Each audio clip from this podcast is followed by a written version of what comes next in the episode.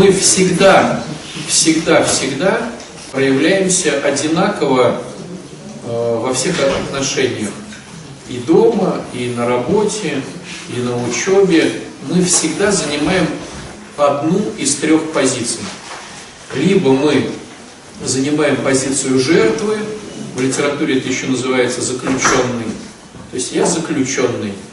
Я вот иду в храм, потому что у меня все плохо, так бы я не шел в храм. Хоть мне тут не нравится, но вдруг поможет. Я иду на работу, потому что надо еду какую-то покупать, хотя мне эта работа не нравится. Я живу с этими людьми, потому что все плохо, но мне... Ну, то есть позиция заключенного. Ну, говоря программным языком, позиция жертвы. И в ней человек ищет свои бонусы, находит, и поэтому долго в ней остается. Как они выглядят? Человек э, грустный такой, знаете. А что с тобой? Да не спрашивай. Что все плохо? Это у вас только все хорошо. Там придыхание такое вначале, потом такое вот тактильное махание руками, слезы наворачиваются у него сразу же на глазах. Вот он так даже начинает трястись там как-то, ну, грамотно, то есть человек грамотный артист в этом плане, он даже и денег соберет потом после службы. Вот. Кто-то подойдет, скажет, брат, там, сестра, на, тебе так плохо. Да, конечно, плохо. Ну, Господь не оставит, наверное. Вот. Позиция жертвы, она везде будет. Она будет и на работе, на учебе, в семье, и с друзьями, и с самим собой, и наедине с Богом. Вторая позиция – это позиция, ну, отчасти она так называется, курортник, дачник. Это, знаете, когда человек приезжает там, в какую-то Турцию, Египет, там куда сейчас едут, там, ну куда-то, да, и там вот э, эти аниматоры.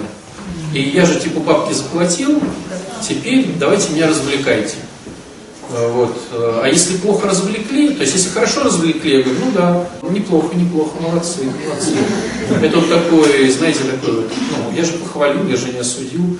Молодцы, молодцы, так держать, так держать. Неплохо, да, неплохо. Вот. Либо, если прогневали великого царя, да, то он как бы даже обижается. Я не буду с тобой разговаривать, у меня сегодня плохое настроение. Ты не сделал то, что я ожидал по сценарию, что ты сделаешь. То есть вот если есть обиды, если есть вот какие-то недовольства, это ты находишься в позиции курортника. То есть кто-то должен был тебя развлечь, или кто-то должен был вести себя правильно, как ты считаешь, а он э, не справился с этой обязанностью, ведет себя неправильно, ты, великий царь или царица, расстроились. Вот. То есть, если расстроился, ты в позиции, опять же, курортника, да? Аниматоры либо отработали, либо не отработали. Самая распространенная тоже вторая. Ну, как бы, как сказать, ну, смотрите, в жертвяке почти все, а кто типа вот в программе начинают работать, это вот курорт. То есть они вроде не хотят быть жертвой, это плохо, это неправильно, но они обижаются, что другие делают что-то неправильно. Вот. То есть не развлекли их, или наоборот неправильно как-то. Ну почему такой грустный? Все, я обиделся, ты грустный. То есть тот должен быть не грустный, или должен был прийти, или не приходить, сказать то-то или не то-то. Ну, в общем, вот. И третья позиция, самая интересная, и в принципе в которой только и возможен рост, вот только в ней, это позиция партнера. То есть э, я партнер, я тоже хочу внести свой вклад какую-то ситуацию. Вот если ты пришел сегодня домой, и твой подъезд плохо убирала служба жилищного там этого ЖКХ, да, там как она называется, и ты раздражаешься, что лифт грязный, что не моют там по... Это ты в позиции курортника. Они должны. А в позиции партнера ты взял и помыл сам свою личную площадку и лифт. Но я же плачу деньги, значит они должны. Конечно, да. Но смотрите, все позиции, они хороши. В позиции жертвы, ну, ты внимание привлекаешь, да, Тут у кого-то дыра прям с, ну, с вниманием, и ему нужно это, да. В позиции курортника ты хочешь, чтобы другие делали все грамотно. Ну, вроде как бы, да, ты заплатил, они должны. Но если ты хочешь расти, То есть вот эти две позиции первых, они хороши, если тебя все устраивает. То есть вот если у тебя все хорошо, с деньгами у тебя нормально в кармане, с отношениями у тебя превосходно, там, вот все у тебя хорошо, ты просыпаешься, ты счастлив. Ну и круто, тогда пользуйся дальше позицией жертвы, э, тормоши своего мужа на очередную там, шубу, у тебя это получается, ну и замечательно, да? То есть, если тебя устраивает жизнь, то первые две позиции, они оправданы, как стратегия. Но если тебя в жизни что-то не устраивает, то в этих двух позициях ты не можешь ничего менять. Есть понимание, да? Менять ты можешь только, когда ты как партнер. То есть, ну давай, как бы, я вот это буду делать, ты, может быть, вот это, давай вот, ну, вот сейчас начнем. Это говорит о том, что, смотри, в позиции партнер ты договариваешься, но ты не ожидаешь, что второй будет выполнять твой договор, иначе ты переходишь в позицию курортника. Есть понимание? То есть, если ты договорился с ЖКХ и платишь коммунальные услуги, и все равно моешь свой лифт, потому что он не так хорошо помыт, ты в позиции партнера. А если ты обижаешься, что ты же заплатил, а они не помыли, ты сползаешь в позицию коробка. Помните? То есть, как только ты считаешь, что другой, раз ты договорился, теперь обязан это делать, то ты тут же сползаешь на позицию второй.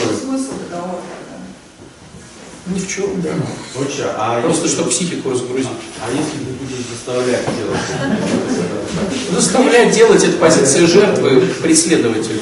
То есть в позиции жертвы, помните треугольник жертвы, да? Я одновременно могу быть преследователем, э, терпилой и э, спасателем, да? Вот. То есть если я помогаю Жеку в его не- не- не- нелегком труде и мою лифт, то я в позиции жертвы спасателя, да?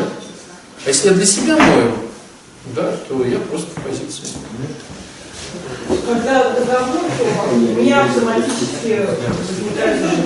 Это понятно. То есть, друзья, ну, понятно, что так как мы в этих двух ролях привыкли быть долго, то наша психика имеет кучу хитростей, чтобы в этих ролях оставаться. Понимаете? То есть мы очень инертные существа. Мы к чему привыкаем, нам сложно от этого отойти. И психика придумает все, что угодно, чтобы ты был в своей любимой роли. Но если ты хочешь расти, эти две роли тебе не подходят. Это только роль партнера, причем ты заостряешь внимание на том, что делаешь ты, а не что делают они. То есть, говоря программным языком, ты метешь свою сторону улицы. И тебе совершенно все равно, как метут они. То есть в договоре я смотрю только на свою Совершенно верно. Тогда ты можешь... Ну, смотрите, вот давайте простой пример. Ты приходишь в храм, любимый свой храм, допустим, хор поет плохо. Хор поет плохо. Тебе не нравится, как хор поет. Если ты будешь сейчас осуждать хор, критиковать его, что изменится от этого? Да ну еще хуже станет, если ты будешь осуждать. Но если ты хочешь, чтобы хор запел лучше, либо найди денег и найми хористов, либо сам выучись и начни петь громко, да? Ну, то есть ты сам измени эту ситуацию.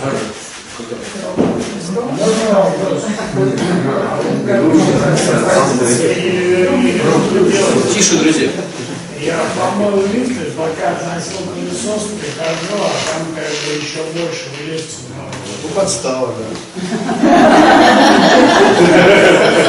А Что смириться, сторону улицы. да. Это То есть Порой с той стороны улицы на нас кидают огрызки, хабарики. На нашу сторону улицы порой кидают. Ну а кто говорил, что жизнь это вообще удовольствие? Ну так, по-честному. Мы живем в мире, в котором добро не правит. Ну, про любовь никто ничего не знает. Мы живем в мире, где сильный отнимает у слабого и хитрый глумится над простаком, да? Ну, кто говорил, что будет как-то по-другому? А смысл вообще договора если я... Я же еще раз тебе говорю, для твоей психики просто это легче. Смысла нет, смысла нету. Нет, если у меня есть цель, я ее не могу достигнуть в одиночестве, то я заключаю договор с кем-нибудь, с Да. партнером. Но если тут партнер кидает огрызки в меня, Да. а, значит, а я, а я все равно иду к Да. то значит я могу вообще, в принципе, без него. Нет, Прибить партнера. нет. Смотрите, в чем сложность? То есть, с одной стороны, Марина все говорит правильно, исходя из того, если э, ты идеальный и партнер идеальный. Но сложность вся в том, что давайте начнем с себя. Мы не идеальные. Какой бы партнер ни был идеальный, через три месяца тебе будет казаться, что он кидает в тебя огрызки.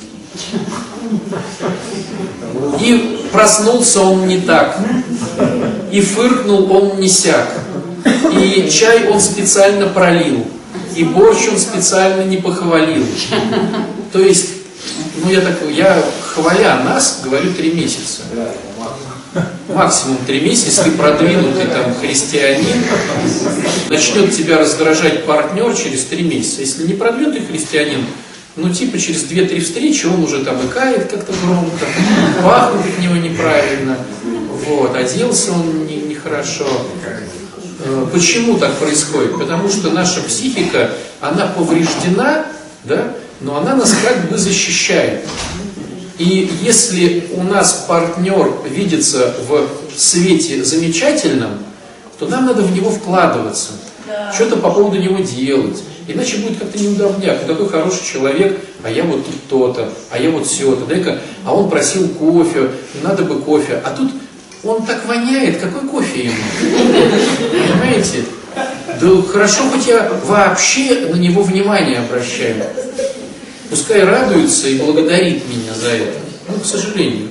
То есть наша психика, чтобы нас уберечь, она пытается оклеветать кого-то в наших глазах, чтобы мы не вкладывались в него своим ресурсом и вроде как бы сохранялись в зоне комфорта. По сути, христианство – это выйти из зоны комфорта и начать в кого-то вкладываться. Но без выхлопа для себя. То есть порой кто-то начинает вкладываться в другого. Я там и мужа спасаю, я и детей там учу, я и то, я и все. Но если честность про- проработать, то там очень много бонусов для себя. Есть ли понимание, что слово молитва – это разговор с Богом? Ну, я молюсь, это, ну, типа я разговариваю с Богом. Просто в народе мы наш диалог называем разговор, а тогда с Богом мы это называем молитвой. Есть понимание? Это если я не хочу общаться с Ним, это говорит о том, что меня с Ним особо ничего не связывает. Я хочу, как я хочу. У меня с Ним ничего нет общего. А если у меня с, ни- с Ним ничего нет общего, то есть, ну, душа, она же не может быть пустой. Она всегда чем-то наполняется. Если она не наполняется Богом, она наполняется не Богом.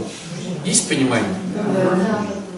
То есть, если рассмотреть вот этот богословский, ну, вот этот богословский трюк, да, вот эту богословскую метафору о том, что человек является машиной, сделанной Богом, но бензин, на котором ездит человек, это Дух Святой, то ты, то есть, почему механик начинает переживать?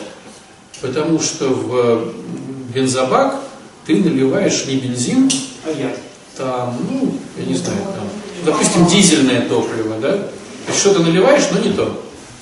Что испортит механизм? Что испортит механизм, совершенно верно. Он начинает за это переживать. Потому что действительно тебя сделали как механизм, который работает на бензине, а ты наливаешь туда, допустим, солярку. В результате что получается?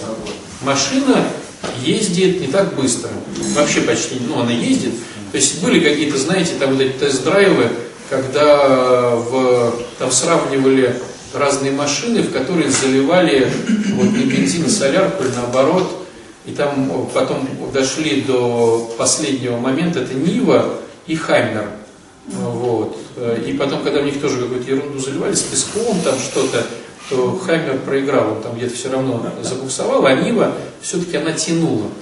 Да? Но если понимание, что Нива не будет так круто тянуть, как если бы она ехала на своем родном топливе. Вот это мы, мы, мы все универсальные создания, мы как Нивы. Но из-за того, что мы заливаем в себя не то топливо, мы начинаем болеть, быстро стареть, э, унывать, раздражаться, гневаться. То есть мы не работаем в полную меру того, как нас Создатель э, проектировал, да, скажем так. И поэтому, так как он нас проектировал, он грустит о том, что ну, не то заливаем в себя, не то будет. То есть нежелание разговаривать со своим родителем – это как цепочка, показывающая, что я не хочу с ним ничего общего иметь. И мне даже не интересно с ним ничего общего иметь. Есть какое-то интересное убеждение, что крещение стирает все грехи. Ну, прощается. Ну, есть такое вот убеждение, говорю. Вот есть такое убеждение. Похоже, у тебя тоже есть такое убеждение.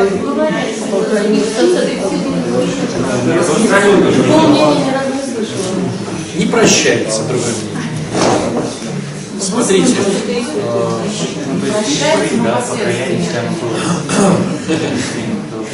Смотрите, какая хитрая штука.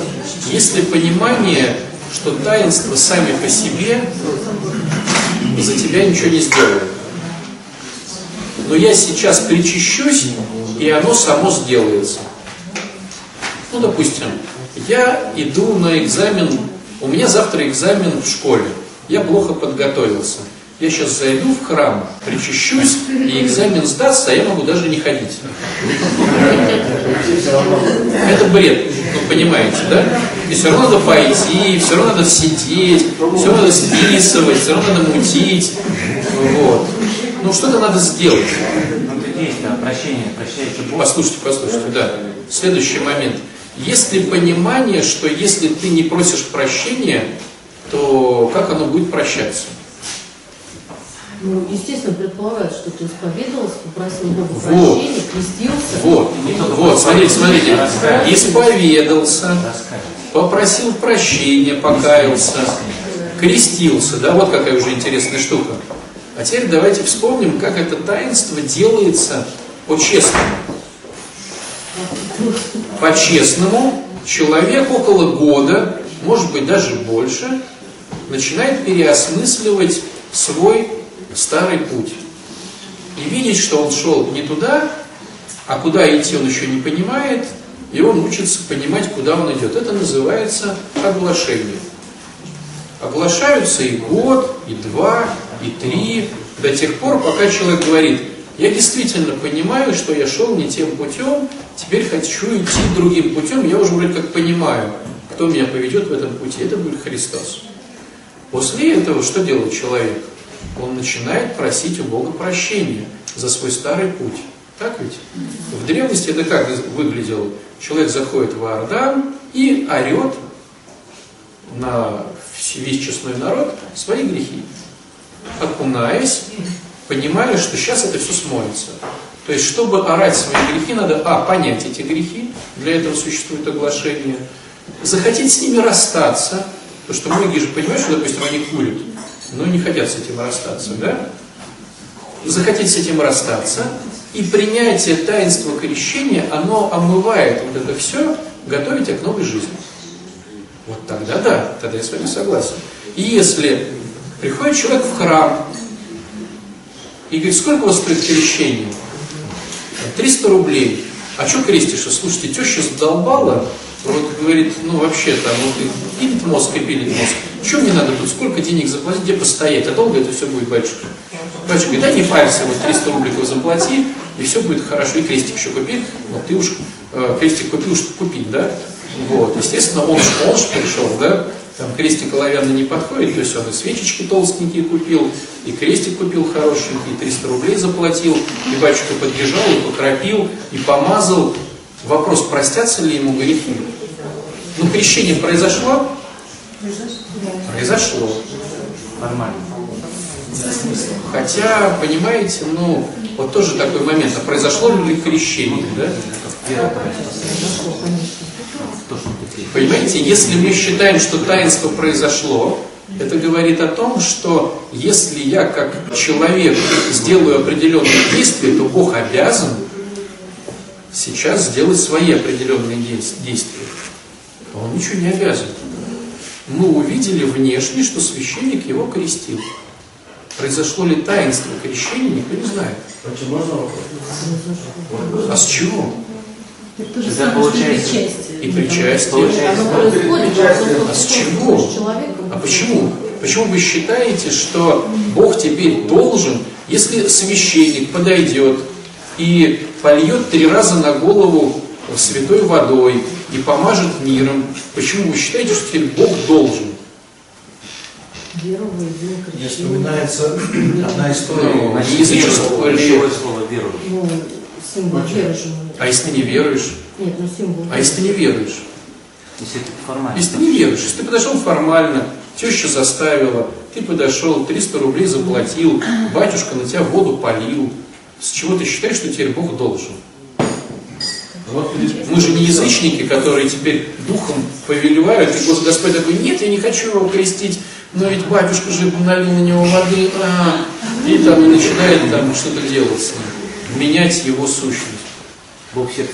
Я просто вспомнил, я же э, из истории христианизации Северной Европы мне вспомнился один э, пример, когда э, одного викинга крестили, ну они были дикие люди, вот, и он сказал, что э, значит, вот он э, принял Христа и очень недоволен, потому что когда он в прошлый раз принял Христа, вот, значит, всем давали белые рубахи по 10 серебряных монет.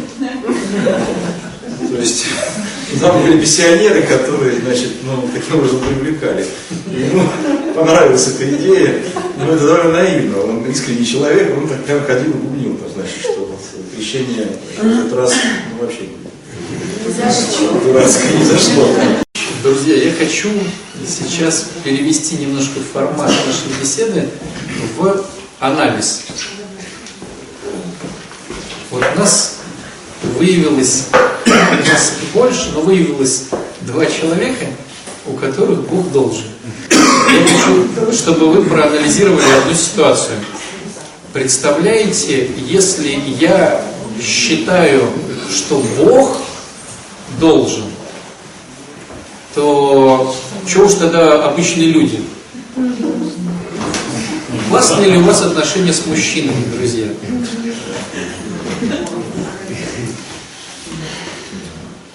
И у мужчин с вами. Понимаете, в чем хитрость? Если я считаю, что сделав какие-то штуки, а я тут делаю, ну, так по-честному, не такие большие штуки, да? То есть, смотрите, я всего лишь пришел в храм и постоял. А Бог теперь должен изменить мою жизнь и сделать все так, чтобы все было. То есть я в эту историю вношу две лепты свои, а Бог теперь должен там 2 миллиона внести. То представляете, если Бог такой любящий, заботливый так должен, что, то что тогда бедный муж? Если я там ему утром улыбнусь, то теперь тогда и кофе должно быть сварено, и э, деньги на день оставлены, и 80 смс что я суперская, и то, и все. Представляешь? Так это же одного поля ягоды. И если муж, э, то есть я делаю немножко, а оно теперь должно сделаться много. Если Бог так должен, то эти все вокруг, они тем более должны. И дети, и внуки, и батюшки вообще должны, должны. То есть я не про то, что эта позиция плохая, но она, мне кажется, рвет мозг ну, обладателя этой позиции. Есть ли понимание у женщин, что если есть обида на отца, то будет очень сложно с работой с мужчинами? Есть ли понимание, да? То есть если у меня есть обида на папу, то ну, у женщины есть обида на папу, то с мужчинами ей будет тяжело. Есть, да, момент? Если у женщины есть обида на отца, то с мужчинами ей будет тяжело взаимодействовать. Конструктивно я имею в виду тяжело. А если понимание, что есть цепочка, отец, мужчины, Бог, это что тоже мужчина, ну как бы, да, в нашем восприятии. Бог отец. Не женщина. То есть сложность вся заключается в том, что, к сожалению, это однокоренные как бы вещи, одного поля ягоды, что если у тебя есть непроработка с мужчинами, это говорит о том, что у тебя непроработка с папой и с Богом. Если у тебя... Конечно. Смотрите, Бог, мужчины, отец. Если с одним из них у тебя не проработка, это значит со всеми не проработка. Если с одним из них начинаешь смиряться, ну, мириться, да, то со всеми начинаешь. Потому что для женщины это одного поля темы. То же самое, кстати, то же самое, Екатерина, как э, по поводу мамы у мужчины. Если с мамой не проработка, с женой будет не проработка, а с кем тогда будет не проработка из высшей силы? Святым Духом. Со Святым Духом. А это женское начало, он животворит. Какие мы видим проявления этой деструкции? Как я понимаю, как я понимаю, как женщина может понять, что у нее непроработка э, с Богом, с мужем, с мужчинами? Если есть обиды или раздражение. Смотрите, что такое обиды и раздражение? Идет не по моему сценарию. Так? Если у тебя есть просто в жизни обиды и раздражение, это говорит о том, что оно идет не по твоему сценарию, и в глубине честности ты обижен на того, кто мог бы все устроить. Для маленькой девочки это папа, для большой девочки это Бог или муж.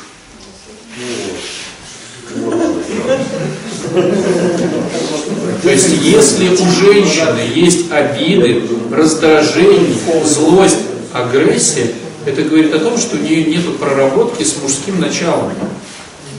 А должно быть голова, головы, голова Бога. Должно у жены. У жены и у мужа Нет, голова Бога. смотрите, у жены, чтобы была конструкция оптимальная, у жены глава муж, не Бог, муж. То есть если меня не понимает, значит и Бога не понимает. Все равно.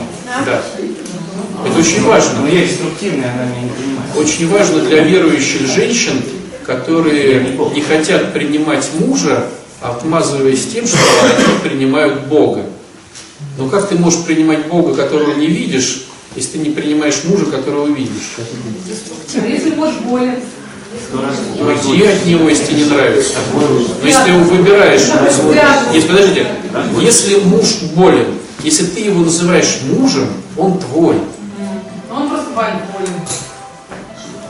А если капитан корабля болен, ну, ты же все равно э, моряк, там, или как юнга, да? Либо тебе надо прорабатывать отношения с Богом, либо тебе надо прорабатывать отношения с мужем, либо тебе надо прорабатывать отношения с мужчинами. Слушай, у меня вопрос, а почему тогда в некоторых случаях, на самом момент я говорила, что я мужа ставлю выше, чем Бога? Потому что у нее не проработаны отношения с Богом.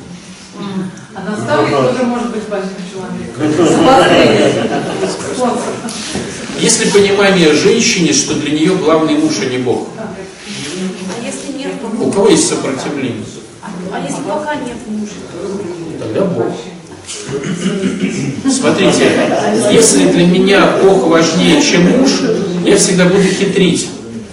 Понимаете? То есть, если для меня важнее муж, я выбрал этого человека. Я сделал его главным, за мужем. Все. Ну, смотрите, вот ты садишься на корабль, там есть капитан. Или ты садишься в машину, там есть водитель, он куда-то едет. Но нелогично же дергать за руль.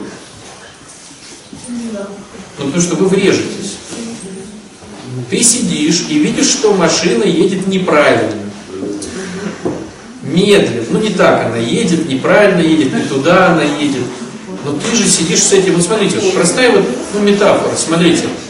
Ты сел в такси и говоришь, мне, пожалуйста, я не знаю, к Исаакиевскому собору.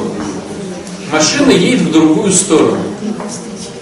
Едет по встречке или там еще как-то, ну не так, как ты хочешь. Если ты сидишь дальше в этой машине, о чем это говорит? Ты выбираешь этого водителя. Если тебе не хочется его выбирать, ну вылези из машины. Но если ты в ней сидишь, так сиди и молчи, понимаете? и корми его пирожками. А тут получается, я и мужа имею, и хочу, чтобы он был моим, э, чтобы он был моей женой, да?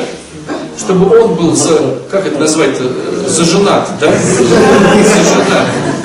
Потому что этот дебил не знает, что, что ему делать. Так если он дебил, не знает, ну уйди от него. А если с ним, так сиди и слушайся. Это ну, либо ты так, либо ты так. Если уж выбрала его мужа, ну сиди и слушайся. Чего? Тогда, если подходить к выбору мужа, э, ты выбираешь Бога, особенно тщательно надо. Марина, это кого Бог вошил? Если мы рассматриваем, Чтобы видели, смотрели, тогда если мы рассматриваем, смотрите, если мы рассматриваем движение на машине как задачу попасть в пункт Б из пункта А, то да. А ведь э, у нас жизнь, чтобы мы чему-то научились. То есть мы садимся в эту машину не для того, чтобы доехать до пункта Б. В миру мы, да, мы садимся, чтобы попасть, то есть мы сейчас, допустим, находимся на Ваське, пункт А, нам надо доехать на Исаакиевскую площадь, пункт Б. Мы ловим такси, чтобы доехать из точки А в точку Б. Это в миру.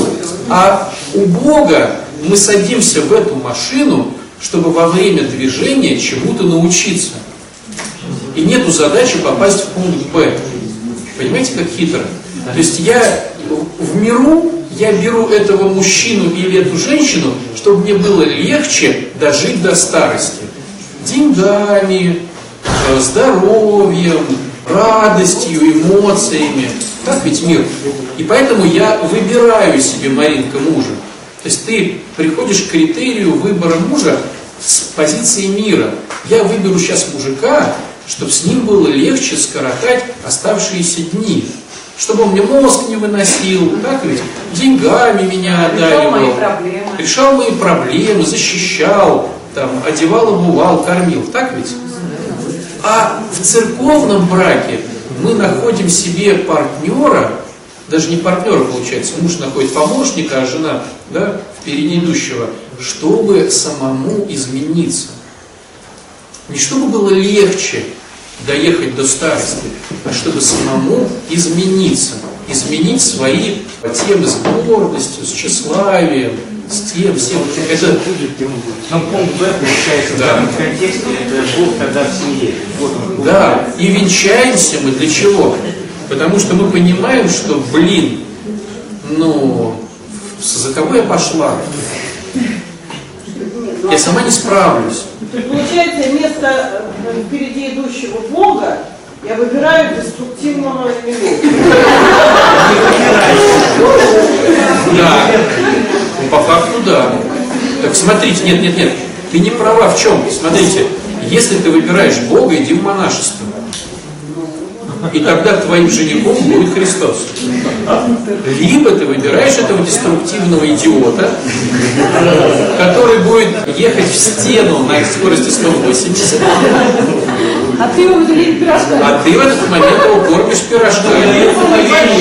А ты, Маринка, хитри, что ты и в монашество не идешь, и мужика не выбираешь.